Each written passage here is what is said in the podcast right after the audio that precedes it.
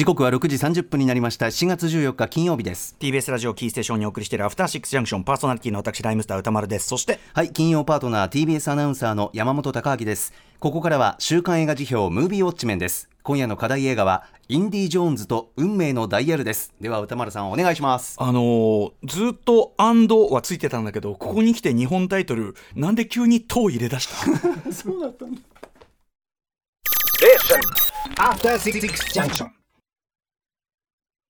さあここから私歌丸がランダムに決まった最新映画を自腹で鑑賞し評論する週刊映画辞表ムービーウォッチメン。今夜扱うのは6月30日から劇場公開されているこの作品「インディ・ジョーンズと運命のダイヤル」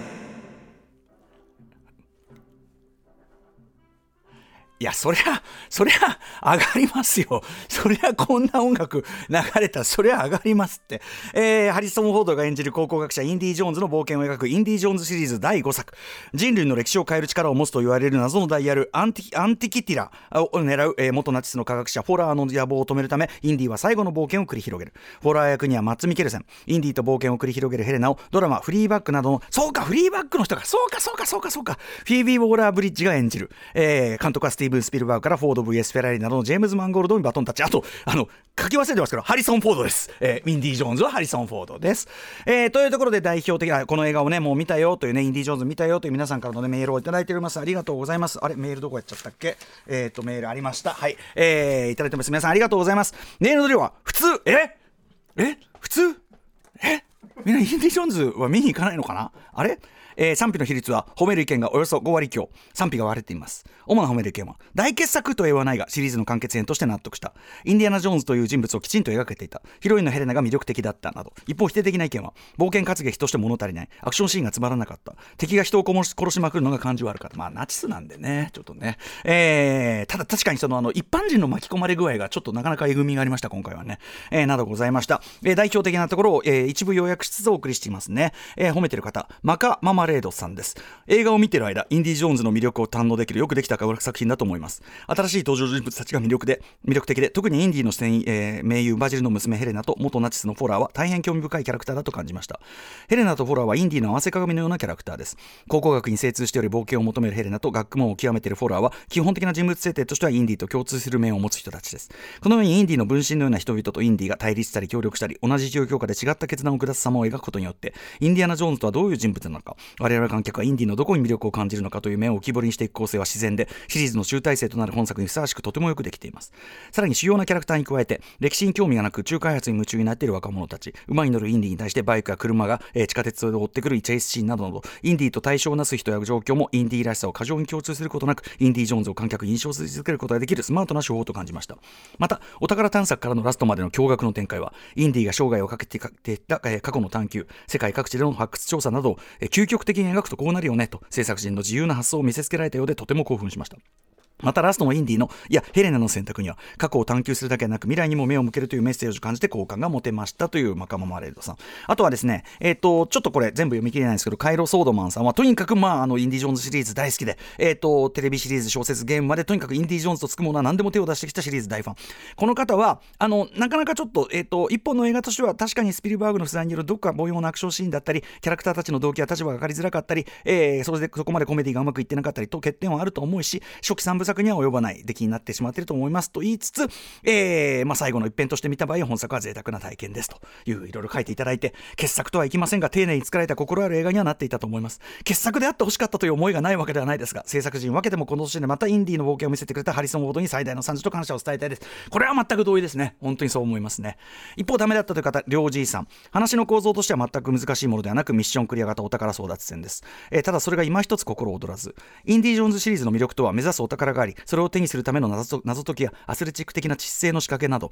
立ちはだかる強大な敵を乗り越えそれをクリそれをクリアしていく気持ちよさにあると思うのですがとはいえインディーを演じるハリソン・フォードは、えー、御年81歳昔のように無知を使ったターザンジャンプを見せるというには無理があります。故に今作においてはトレードマークである無知の活躍があまり見られず過去の異物扱いなのが少し悲しかったです。えー、それにしてもアクション全般にもう少しテンポの良さが欲しかったですねと、えー、モロッコの街中でのカーチェイスは若干くどくて間延びした印象を受けました。また敵が関係のない人間を簡単に殺しすぎるのも気になりました。敵の残虐性を強調する演出かもしれませんがモブが本当にモブでしかなくやや過剰にしすぎた炎上です、えー、印象です。しかし中盤からのヘレナの相棒テディの活躍は見ていて胸のすく思いがしました。えー、という。まあでもあのーハラハラドキドキが少し物足りなかったというのが偽らざる正直な感想ですというような、え、方でございます。まああのー、ダメだと言ってる方もなんていうんですかね、あのー、なんかちょっとこう優しいっていうか手心がある感じのね、えー、ご意見が多かった感じがしますね。さあということでありがとうございます皆さん、えー、私もインディ・ジョーンズと運命のダイヤル、私はえっと丸の内ピカデリーのドルビーシネマでえっと2回見てまいりました。ちょっといろいろなバージョンで見る時間がなくて。えー、まず今回のシリーズ5作目なんですけど、まあ、初めてスピルバーグが監督せずでルーカスも直接は関わらなかった、まあ、最新作にしておそらくは最終作たる本作、えー、これを見て私が改めて感じたのはですね、えー、こと長編映画に限って、まあ、テレビシリーズとかいろいろありますけど、こと長編映画としてというところに限って言えば、インディ・ジョーンズというのはですね、まあ、人気シリーズものというのは数ある中でも、まあね、例えば007とか、なんとかとかいろいろありますけども、中でも、おそらく最も正解が狭いシリーズだということですね。えー、何か塩梅をちょっと間違えるだけで即座に、んなんかこういうんじゃない感が出てしまうという、えー、感じでございます。まあざっくり言ってですね、70年代末に、えー、ジェオジ・ルーカスとスティーブン・スピルバーグが構想した1930年代の連続活劇の80年代的アップデート版。的なものなわけですよね。えー、つまり、最初の時点でまず参照された、もしくは参照すべき元ネタというのがあるわけです。30年代の連続活劇。で、そのルーカス、スピルバーグ的な再解釈が、まあ、当然その、結果としてまたまたハンソロに続いて当たり役となったハリソン・フォードの主演を筆頭にですね、まあ、ほぼ同じ座組による、80年代目いっ80年代いっぱいの、えーと、いっぱいの3作の成功を通じてそれ自体が新たな型となっていたつまりインディ・ジョーンズといえばこういうものという形が、えー、80年代の3作を通じて割とがっちり固まっていったと。ねえー、例えばオープニング早々のアクションの鶴瓶打ちであるとか、えー、中盤お宝探しの謎解きと、えー、トラップ回避ねえー、そしてクライマックスはちょっとだけ超常的なことが起こるというような、えー、ことですよね。まあそういう全体の構造であるとか。あとは、えっと、史実の、まあアメリカ近代史、近現代史の狭間に、えー、フォレストガンプ的に立ち会うことになるみたいな、そういうお話の骨子の部分まで、とにかく、えー、ほぼ同じメンツ、同じ方法論で3作がかなりうまくいった、えー、綺麗にまとまった。ね。なんならあの3作目で終わってればすごく綺麗だった、えー、シリーズなので、その分逆に言うと、それ以外に正解のやり方っていうのはないシリーズになっちゃったってことですよね。で、その正解の狭さっていうのはルーカス・スピルバーグ自身が19年ぶりの4作目、えー、クリスタル・スカルの王国というね2008年の作品ありますけど、えー、あの時点でもうかつての自分たちがやったことにかなり意識的に寄せる必要があったくらいなんですよね一番分かりやすいところでは、えっと、もちろんねあの名撮影監督であるヤヌスカ・ミンスキーがはっきりこう前3作のダグラス・スローカムのタッチ、えー、えば80年代アメリカ映画的な映像感ルックっていうのを再現することにあえて専念していたりするとというつまり、えっと、もともと1930年代の連続掛け継ぎが元ネタだった80年代のインディーシリーズ自体がまたさらに、えーと、作り手本人たちにとっても参照されされるべき元ネタにもうなっている状態っていうことですね。でそれでもそのクリスタルスカルの王国全てがうまくいってたとはちょっと言い難いという結果だったわけでまして今回の運命のダイヤルのようにですねルーカス・スピルバーグの手を離れた状態で作られる15年ぶりのシリーズ最新作となりますと元ネタを再解釈したものをさらに再解釈したそのやり方自体を後から来た第三者が研究踏襲しなければならないというまさしく考古学的なプロセスを経てですねようやくこう細い正解にたどり着けるかどうかみたいなそういう企画なんですよね。なので要はまずむちゃくちゃ難しい案件なんですよね。これ誰がやっても難しいんですよね。でただ、この恐ろしいバトンを受け取った今回の監督、ジェームズ・マンコルマンマンゴルドさん、えー、この映画辞表コーナーで言いますと、2020年1月17日にやったフォード VS フェラーリとか、2017年の、えー、6月17日かな、にやったローガンとか、ちなみにあの今回の、えーと、悪役チームで出てくるボイド・ホルブルックさん、ね、あれローガンの悪役でもありますよね。だからまあ、ジェームズ・マンゴルドさん組という言い方もできるかもしれませんが、えー、まあ、フォード VS フェラーリとローガン取り上げてますけど、とにかく、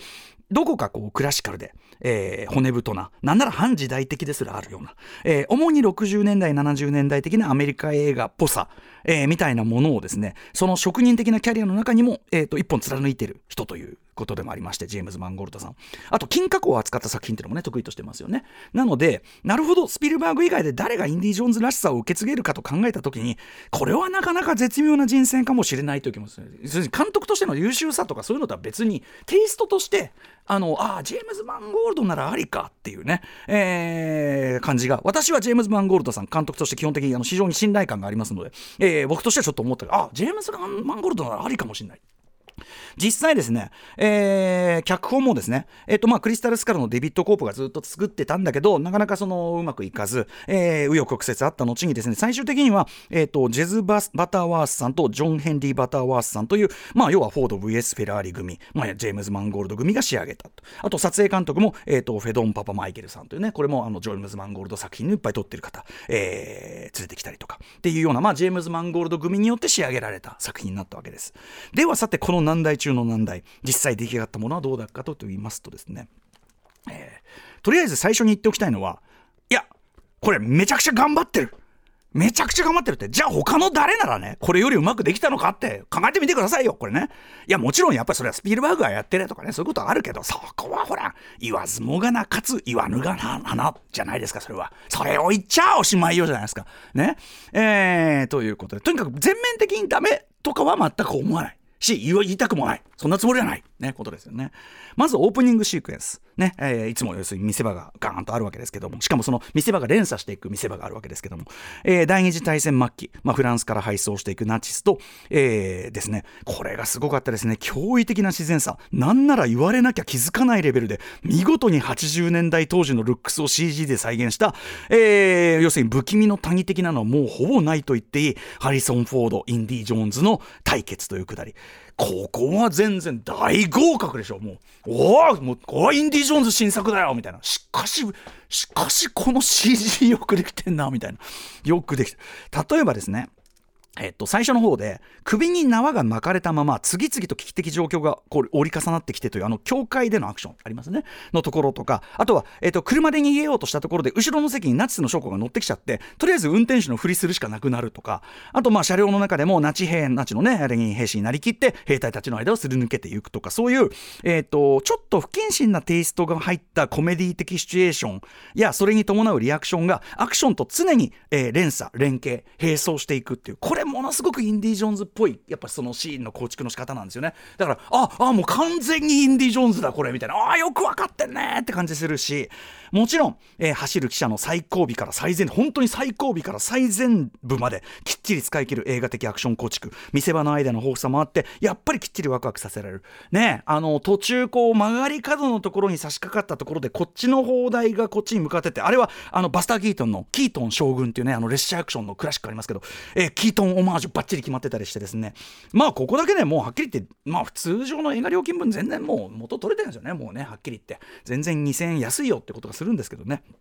で、えー、そこから時代飛んで1969年、えー、アポロ11の帰還パレードに沸くニューヨーク、えー、でそこでね先ほどもあの山金曜パートナー山本隆さんと同じようにあえてパン1で登場、ね。えー、してすることでですね。要はあの CG で若々しいのがねこう活躍した後にあえてパン1でああもろに老人っていうボディをハリソン・フォードあえて晒すことで、えー、実はこの2008年のクリスタル・スカルの時は今思えばだけど実はまだまだそれほどでもなかったインディーの老いあとはその若い世代とのジェネレーションギャップっていうのをよりはっきりとこう際立てて見せる作りなのもあなるほどっていう。確かになんかクリスタルスカルの時今考えると全然元気だもんねみたいな。なんかね、息子とか出る幕ねえよってやっぱ感じしちゃうもんねみたいなのに対してあ完全に今回多いだと。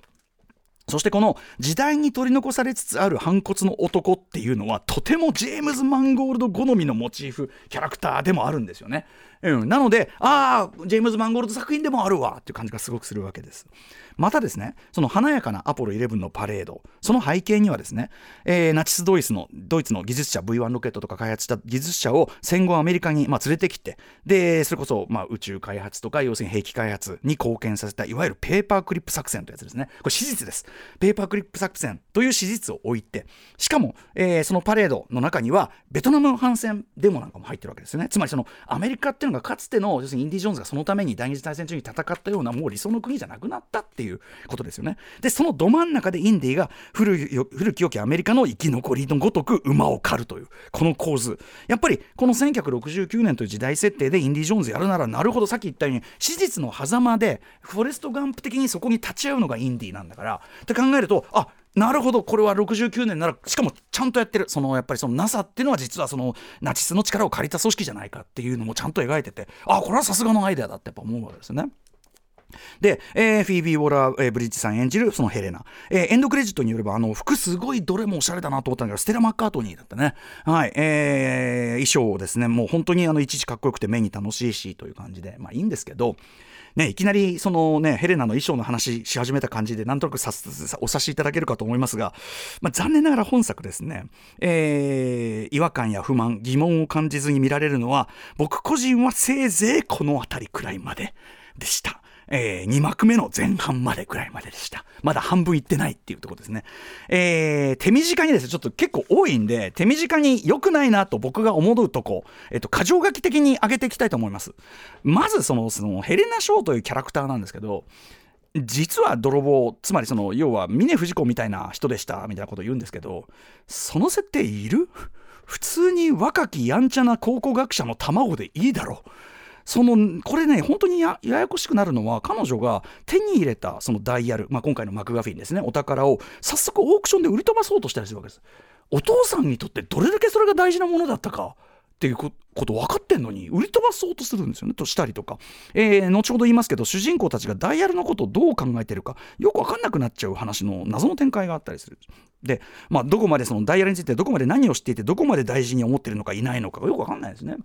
とかあのそのヘレナに関して言うならばあの、まあ、タンジェ、まあ、タンジールのあのギャングのボスの息子をなんかその何て言うかな騙していてという件とかインディーともそのお宝ダイヤルとも全く関係のないそして別に面白くも何ともない追加設定でごちゃごちゃするだけで何にも何なのこの設定みたいな感じがしますしで彼女とそのインディの過去を見せる回想シークエンスが入るんですねあのヘレナと。でまずねその階層っていうのがすっごい激しくインディ・ージョーンズっぽくないですよね。っていうかルーカス作品っぽくないんですよ階層って。階層シーン入れるのって。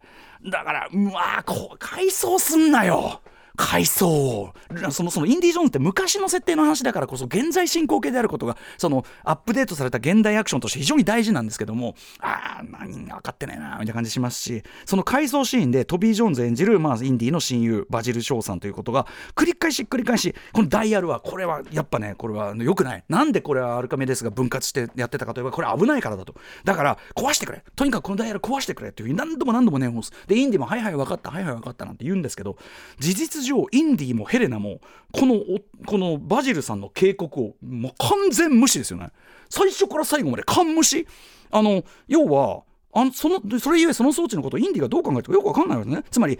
あの壊せって言われたけどいやでもやっぱり貴重なお宝だから壊せない。つまり壊せって言われたけど壊さなかった理由の説明がいるでしょ。一個もしないんですよそれを。であとはまあ単にその進化が知らない。でもそうしたらなんで一生懸命探すのかよく分かんなくなっちゃうし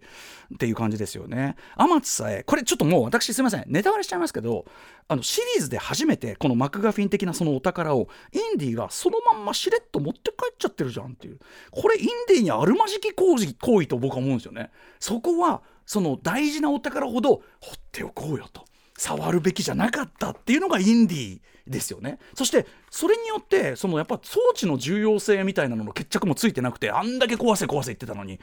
めちゃくちゃ話としても消化不良ですよねこれね。はい。えー、あーすみません時間がない。で今回のインディでね、えーと、どんなモチベーションで動いてるのかよく分かんない場面が多くてダイヤルに対する認識もそうだしヘレナの相棒のそのテディが敵にさらわれた後もあいつなら大丈夫でしょとか言って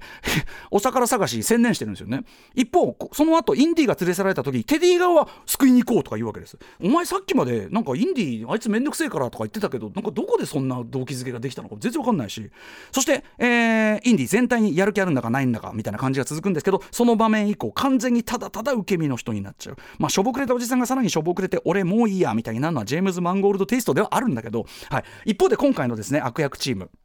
そもそも人数感も少ないし博士と手下23人でしょ？まあ、その後ちょっと増えてたけどなんかしょしょぼいですよね。あの大体インディーたちが油断して襲われてるだけでみたいなね、えーまあ、クライマックスのねとある頂上展開まあアイデアとしてはいいいいとしましょうただちょっと長すぎダラダラしすぎだしあのインディ・ージョーンズの頂上展開はですねちょっとだけ見えるのがいいんじゃないのって気がするんですけどね。で、あの出会ったあの歴史的人物も説明されてもやっぱり結局何がしたかったのか僕さっぱりピンときませんでしたね。えー、火星になってます？これ。みたいな。ちょっとなんかよくわかんないんですけどみたいな、えー、あのたまたま言わせちまったおじさん飛行機に。あの人出した意味も一個もないですよね。なんだかさっぱりわかんないでもねそれより何より今まで散々もあのいろいろ上げずらってきましたけど一番の問題はかろうじてタンジェでのオート三輪チェイス。でもそこもそんなにさっきも言ったように間延びしてるって言っちゃそうなんだけどそこを最後に面白いアクションシーンが一つもなくなるんですよね。海中シーンっていうのはインディーシリーズとして新たな挑戦だったのかもしれないけどいかんせんマスクで顔が見えない上にインディーシリーズの肝であるスクリューボールコメディ的なセリフの応酬がなくてなんかこうなんかこうじゃないんだけどなみたいな鈍重な感じましたよ。で、えー、ここは正直言いたかないけどジェームズ・マンゴルドとスピルバーグの資質の違いというのもやはり大きいのかもしれません。つまりスピルバーグっていうのは実はそれほど大したことが起こっていない場面もけれんみ強く見せることができる人なんですよね。ペンタゴン・ペーパーズとか電話かけてるだけの映画なのにめちゃくちゃ面白いわけですよ。とかあの3つの遭遇の序盤とかね。何も起こってないんだけどめっちゃ面白いわけじゃない？一方ジェームズ・マンゴールドは腕はあります。腕はあるんだけどやっぱ渋い腕なんですよね。一見地味だけどこのシーンみたいな人なんですよ。なので、本当にシーンとして、だからインディー武器買っててやっぱり違ったのかなとかね、まあなんかマンゴールド、ボブ・ディランの映画と作ってて、それを一旦中止してこっち来たらしいですけど、ボブ・ディランの映画のがやっぱ合ってるでしょうね、それはね。まあエンディングは一作目オマージュがまあ本当になんていうか、喚起する圧倒的なノスタルジーと、まあ、30年代連続活劇由来であることを改めて思い起こさせるようなちょっと粋な幕引きの仕方でクリスタルスカルの終わり方よりは僕はまあ好きかもとは思いましたけど、えー、ということでですねいろいろ言ってきちゃいましたが少なくとも序盤からニューヨークの下りまで、まあ、十二分にインディーとして面白いのだからもういいじゃんという気もしますし、えー、まあいろいろ言いましたけど自分で僕いろいろ言いましたけど他の人に言われると多分カチンとくるくらいには みたいなのがあったりする。何より僕ジョン・ウィリアムスのオリジナルサントラですね。今回曲書き下ろしてますんでそれがやっぱりフルで聴けるっていうのはこれは僕はエンドロールになるまでそこは本当にありがとうございます。ありがとうございます、えー、思いながらですねあなたの音楽がある人生でよかったと思いながら、えー、あなたの音楽がある映画を見れる人生でよかったと思いながら。だから基本的にはハリソン・フォードにも、えー、そしてルーカス・スピルバーグにもそしてそれを受けたジェームズ・マンゴールドにもそしてハリソン・フォードにも、えー、お礼しか感謝の気持ちしかないです。感謝の気持ちを込めてそしてオープニングが本当に素晴らしいのでぜひぜひやってるうちにスクリーンでですねインディ・ジョーンズがスクリーンで見えるなんてこれは贅沢なことなんですから、えー、劇場でウォッチしてください。さあということで来週は私がね、えー、公休をいただきお休みをいただくので、えー、代打の三宅隆太さんと山本奈が語り合う作品をこの場でガチャで決めたいと思います。おえー、高作品です、えー、9作品です。 Let's ガチャタイ、えー、と最初の候補はこちら。君たちはどう生きるか山崎は、えー、宮崎駿、えー、最新作続いてはこちらバチカンのエクソシスト3つ目はこちら星屑の片隅で4つ目パール。5つ目。1秒先の彼。6つ目。マルセル靴を履いた小さな貝。7つ目。小説家の映画本算数、えー、8つ目。リバー流らないでよ。そして最後の候補はリスナー推薦枠です。えー、ラジオで綾野哲弘さん歌村さんにウォッチしていただきたいのは告白あるいは完璧な弁護です。韓国サスペンス映画の新たな傑作でした。最後までハラハラさせてさせてくれるめっちゃ面白い作品でした。ということではい、えー、ということで以上9作品レッツガチャタイムいってみましょう、えー、一応やっぱりねまだまだ、えー、ウクライナ人道支援のために、えー、1万円余計にガチャ回しというシステムはくれ、えー、続けさせていただきます、はい、えー、では、まあ、山本さんがねやるんだからねちょっとどれが来るのかえー、どんな感じのやつ？さあまず8きた。8リバー流れないあこれねリスナーからもいただいてヨーロッパ企画ねめちゃくちゃ面白いらしいけども、えー、すいません。ヨーロッパ企画さん失礼いたします。もう一回回します。何が来るの？さあ来た。夏の夜に2バチカンのエクソシスト。ああラッセル・クローのやつだ。はい行ってみよう。お願いします、うん、いやでもいいんじゃない？あのほらあのなんていうか三宅さんもいるからさ。そうなんですよ、まあ、ホラーとかねそういうのやってもいいんじゃないですか。夏の夜にさ、はいということで、えーと、バチカンのエクソシストもう見たよという皆さんからの感想お待ちしております。私もあの時間ある限りちゃんと見ますね、えー、こちらね。ありがとうございます、はい、えー、お待ちしております、えー、そして評論してほしい映画も募集しております。リスナー枠に採用された方には現金2000円をプレゼントいたしております。宛先はどちらも歌丸アットマーク TBS.CO.JP までお願いいたします。あと YouTube アトロック公式チャンネルでの公開もスタートしております。クリード過去の逆襲以降の映画表はこちら公式でアップしています。チャンネル登録高評価ぜひともよろしくお願い願いいたします。あとワンメイン公式サイトには過去の評論の全文書き起こしもアップされております。まあ論旨みたいなものを割とこうちゃんときっちりつかみたいというかね方にはこちらがおすすめかと思いますね、よりこうちゃんとこう論理的にちゃんと文章になるようにしてますし、あとまあ、まあ、当然間違いの訂正であるとか、あと追加情報であるとかね。えー、こんなあたりもこちらに載ってますので、まあ、より正確なこうなんていうんですかね情報みたいなものを仕入れたい方はこちらをお勧めしたい全文書き起こしもアップされております、うん、えー、そんな感じでまあ一週お休みいただきます。そして来週は三宅さんそして山本さんよろしくお願いします、はい、週刊映画辞表ムービーウォッチメンのコーナーでしたこの後は川崎隆さんスタジオライブです。え After 66 junction.